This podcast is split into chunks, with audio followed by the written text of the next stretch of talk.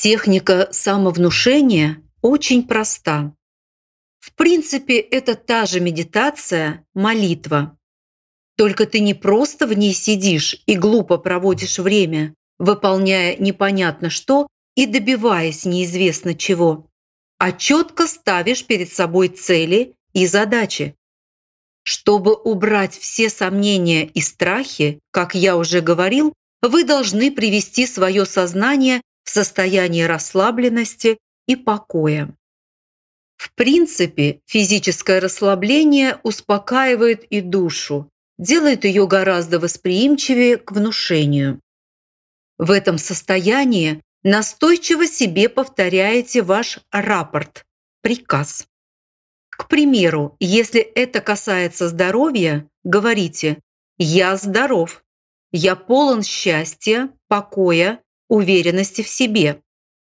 Если это касается бизнеса, вы утверждаете «Я богат, у меня много денег, я хозяин положения, я полон покоя, ясности, уверенности в себе. Будет так, как я сказал». Если это касается личных отношений, нужно говорить «Я красив, умен, прекрасно выгляжу, мое тело очаровательно, я властелин своей судьбы. Как прикажу, так и будет.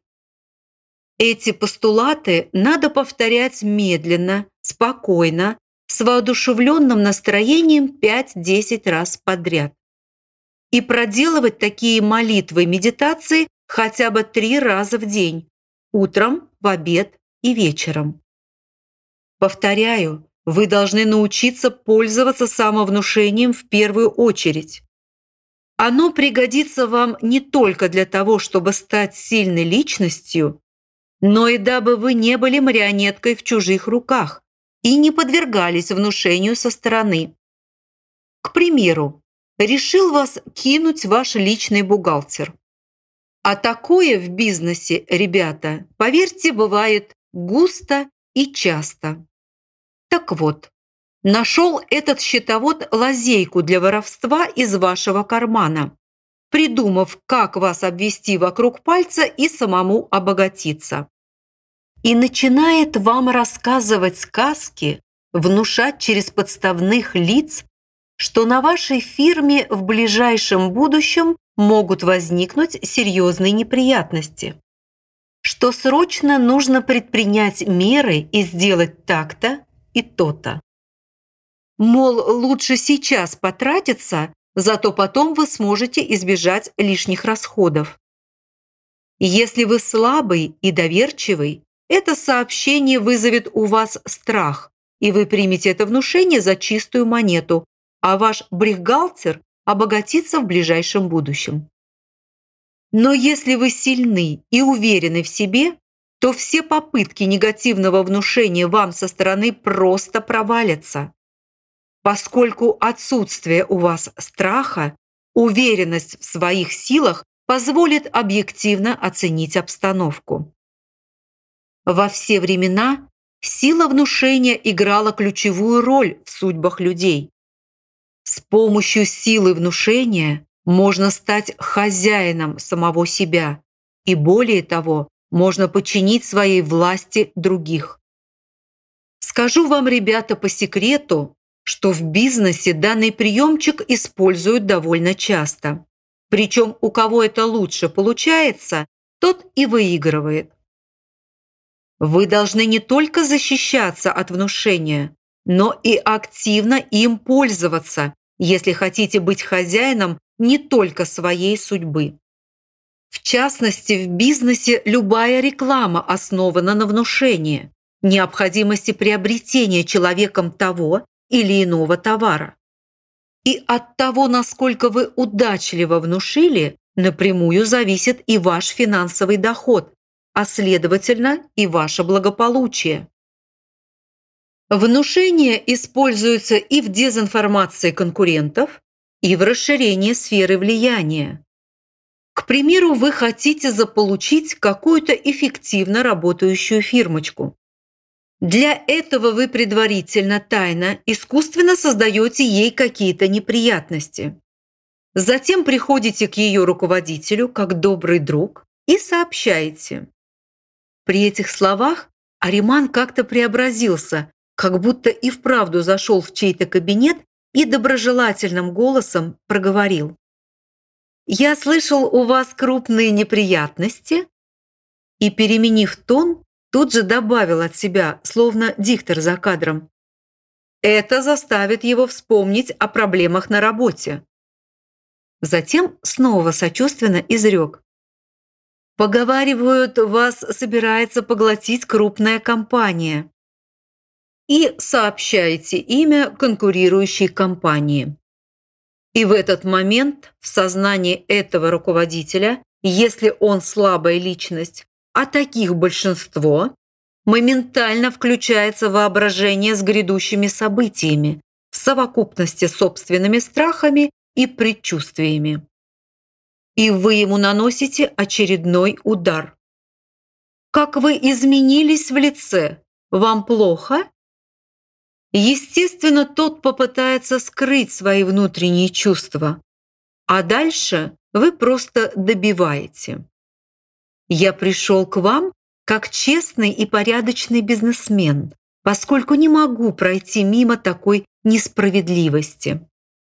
Я пришел предложить вам руку помощи, поскольку в данной ситуации, на мой взгляд, целесообразнее и выдвигаете свой план построения совместного бизнеса, который защитит его фирму от мнимой опасности.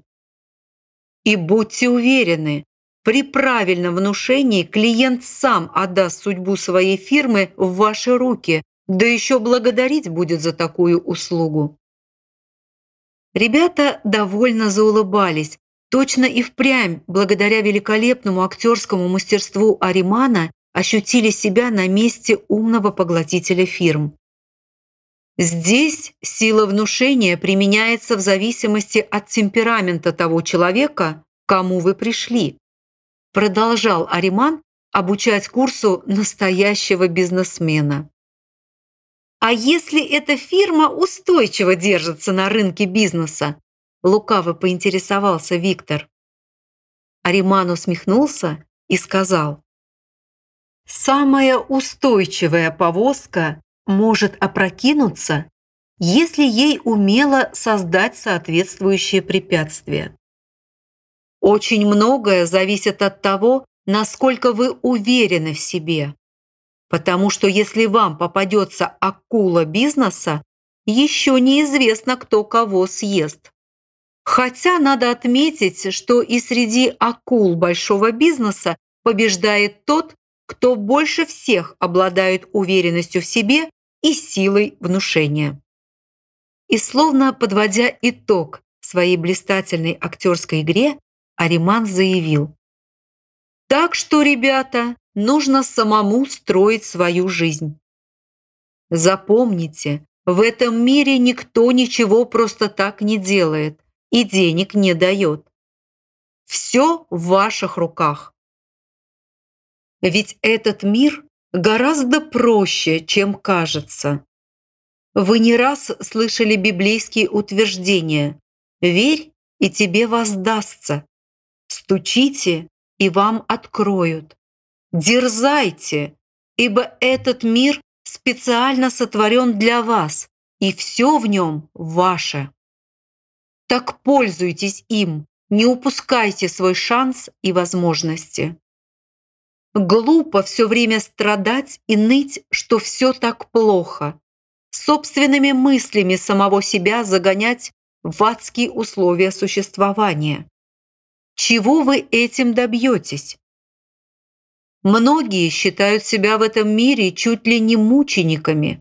Глупо, безосновательно надеются, что кто-то там им воздаст. Призрачно мечтают, мол, пусть здесь мне плохо, но где-то там мне будет хорошо. Позвольте спросить, там это где? А как же здесь? Люди сами не знают, чего они хотят. Сплошные эпитеты, потом, когда-нибудь. А я вам говорю, это лозунги слабаков, неуверенных в себе безвольных душ. Их удел – бедность и рабство. Ибо жизнь человека есть результат преобладающих в нем мыслей. Если же человек сильный, если человек наполнен уверенностью в себе, он все может взять здесь и сейчас. Он сам сотворит для себя рай на земле, ибо познавший рай на земле да пребудет в нем вечно. Заслушавшись Аримана, мы и не заметили, как оказались на территории пансионатов. «О!» – проговорил Володя, оглянувшись. В это время мы остановились как раз возле летнего кинотеатра. «Мы уже, оказывается, пришли». Наша компания тоже с удивлением стала озираться по сторонам. Действительно, дорога за разговором прошла совершенно незаметно. Точно мы и не шли вовсе, а мгновенно переместились в пространстве. Даже ноги не устали, хотя преодолели пешком целых 8 километров. Время как будто совершенно отсутствовало. Это отметили все ребята, в очередной раз удивившись такому феномену. Возле кинотеатра уже собралось много людей. Старшие ребята подсуетились и пошли за билетами. А наша озадаченная компания осталась стоять в стороночке, окружив Аримана. Значительно отставшие от нас сенсей и Николай Андреевич тоже подошли и, остановившись невдалеке, продолжали свою беседу. Мы стояли в состоянии столбняка, обдумывая все услышанное от Аримана. И тут наше внимание привлек один мужчина. По одежде и золотым украшениям в виде массивной цепочки на шее и печатки на руке было видно, что он был не из бедных. Мужчина пребывал в состоянии легкого опьянения, впрочем, как и компания, в которой он находился. Рядом с ним стояла женщина, очевидно, его жена, которая постоянно что-то ворчала в его сторону. И тут в их компании возник горячий спор. Итогом ему стало то, что данный мужчина начал пробираться ко входу в кинотеатр сквозь ожидавшую сеанс толпу.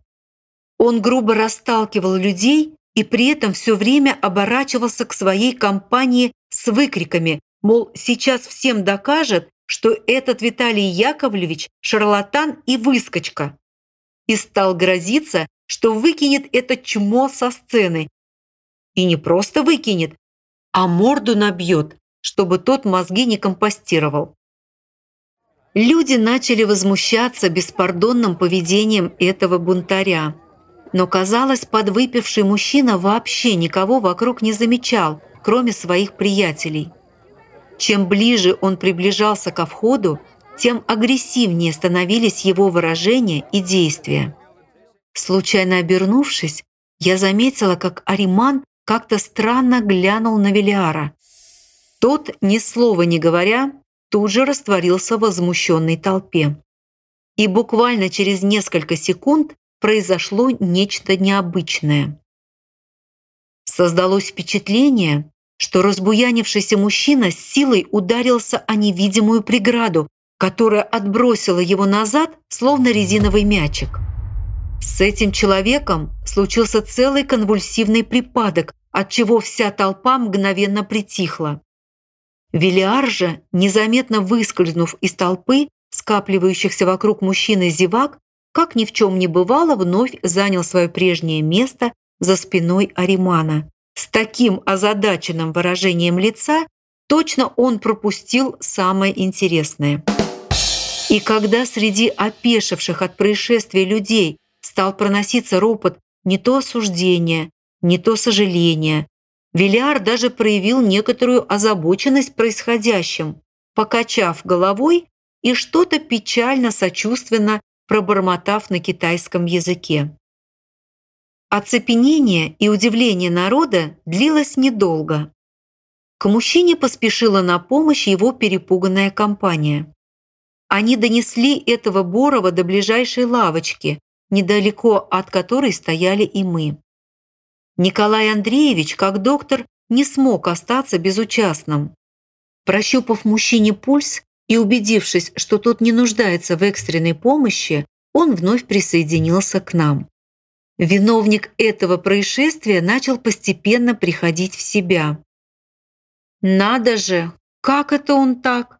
Причмокнув языком, проговорил Ариман с озорством, глядя на распластавшегося на скамейке мужчину. Целый припадок с ним случился. «Да, знакомый припадок», усмехнулся сенсей, глянув на Велиара. Китаец, уловив его взгляд, несколько сместился за Аримана, очевидно, чтобы его фигура не так бросалась в глаза.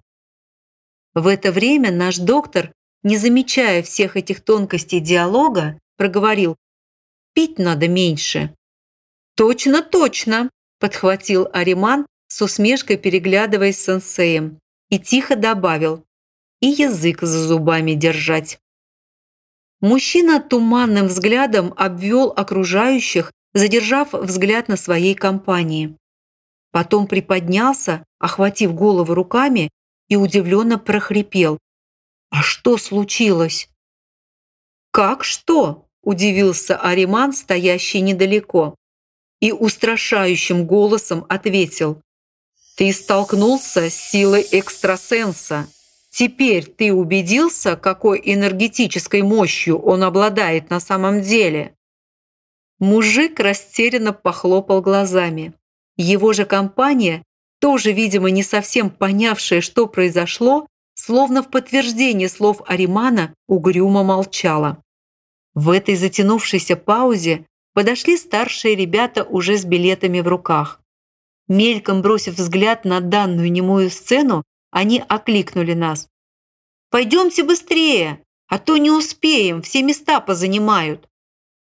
Виляр бросил удивленный взгляд сначала на ребят, потом на Аримана, который в свою очередь отнюдь не смутился таким заявлением парней.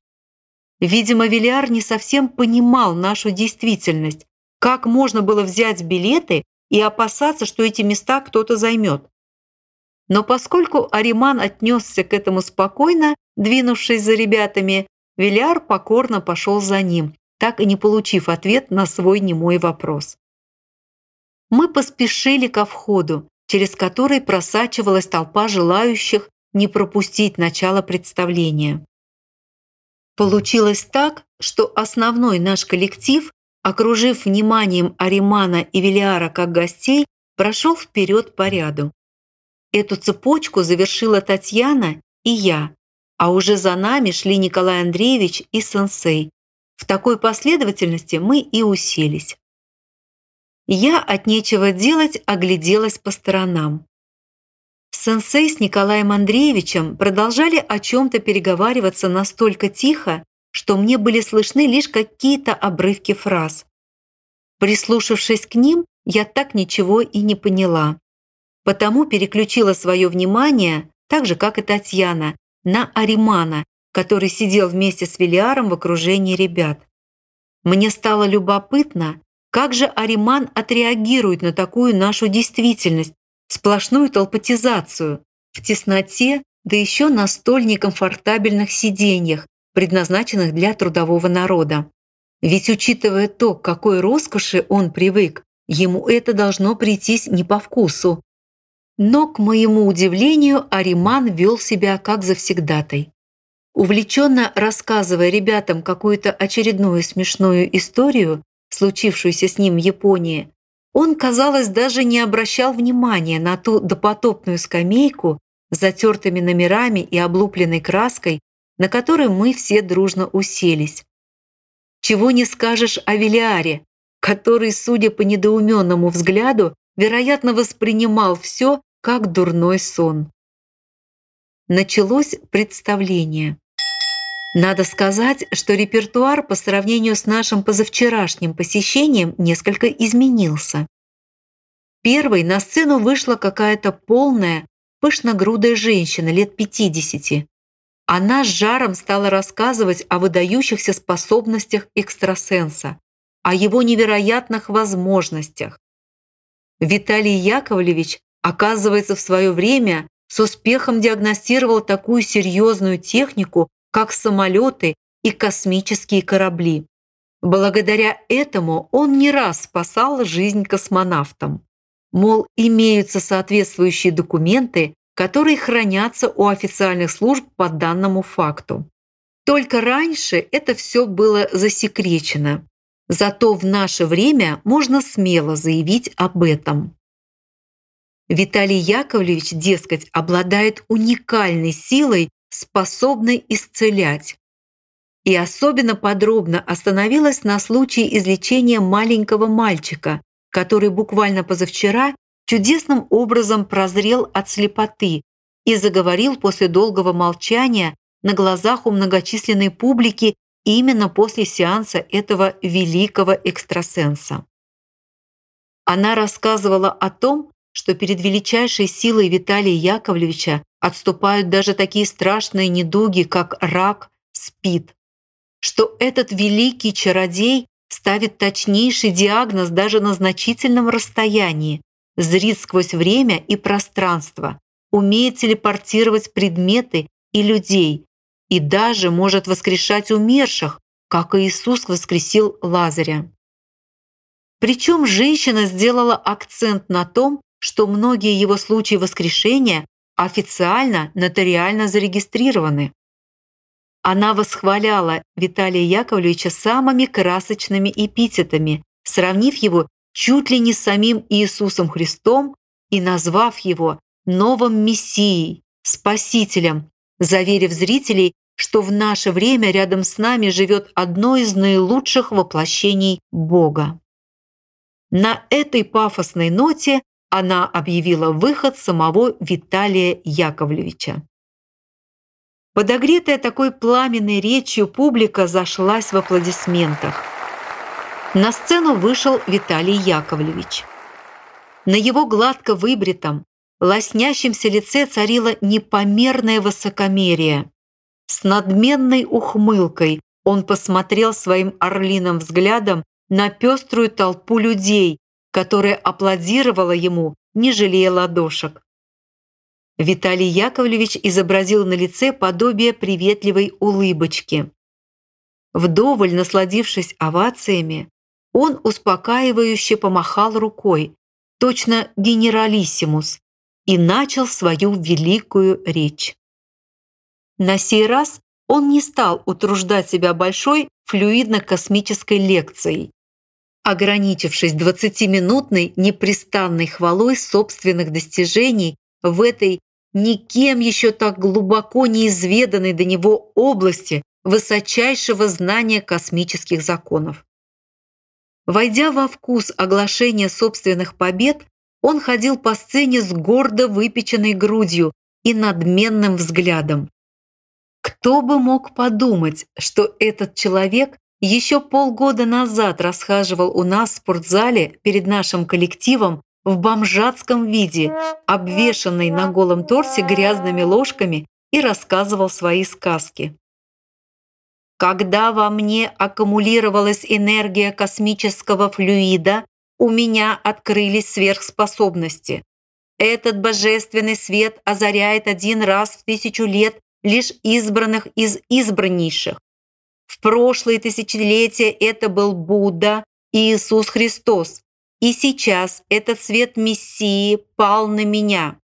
Я получил бесценный дар не только к магнетизму, ясновидению, но и чтению мыслей, исцелению больных, воскрешению умерших, возвращению смертельно больных к полноценной жизни. Я впервые в мире исцеляю через проникающий вездесущий двойной поток флюидов, который является первопричиной всего энергоинформационного поля великого космоса. Мой божественный дар восстанавливает тело, ауру человека, изменяет его судьбу. Божественное провидение снизошло на меня, озарив своим светом и открыло мне тайные знания. На основе их я разработал свою собственную методику духовного развития, 10 ступеней лестницы совершенства. Дальше Виталия Яковлевича понесло высокопарные туманные объяснения преимущества его системы с использованием не совсем понятных эзотерических терминов.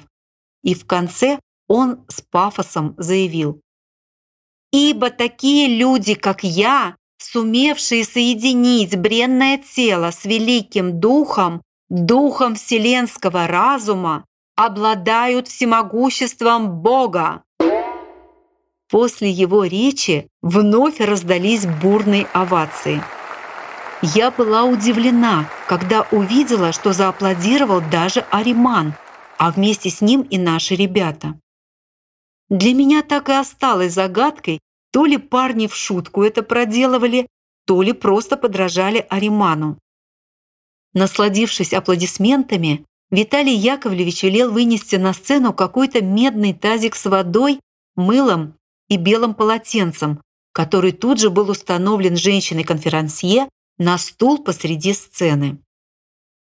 Виталий Яковлевич объяснил публике, что это необходимо для того, чтобы его руки были постоянно чистыми, мол, такой стерильностью он имеет возможность четче ощущать ауру человека, а также выполнять сложные энергетические операции, которые требуют идеальной энергетической чистоты.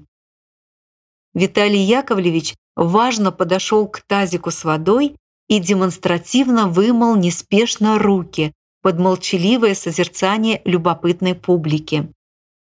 Не знаю почему, но вся эта уж слишком наигранная сцена вызывала во мне ассоциацию с историческим омовением рук Понтия Пилата после вынесения приговора Христу.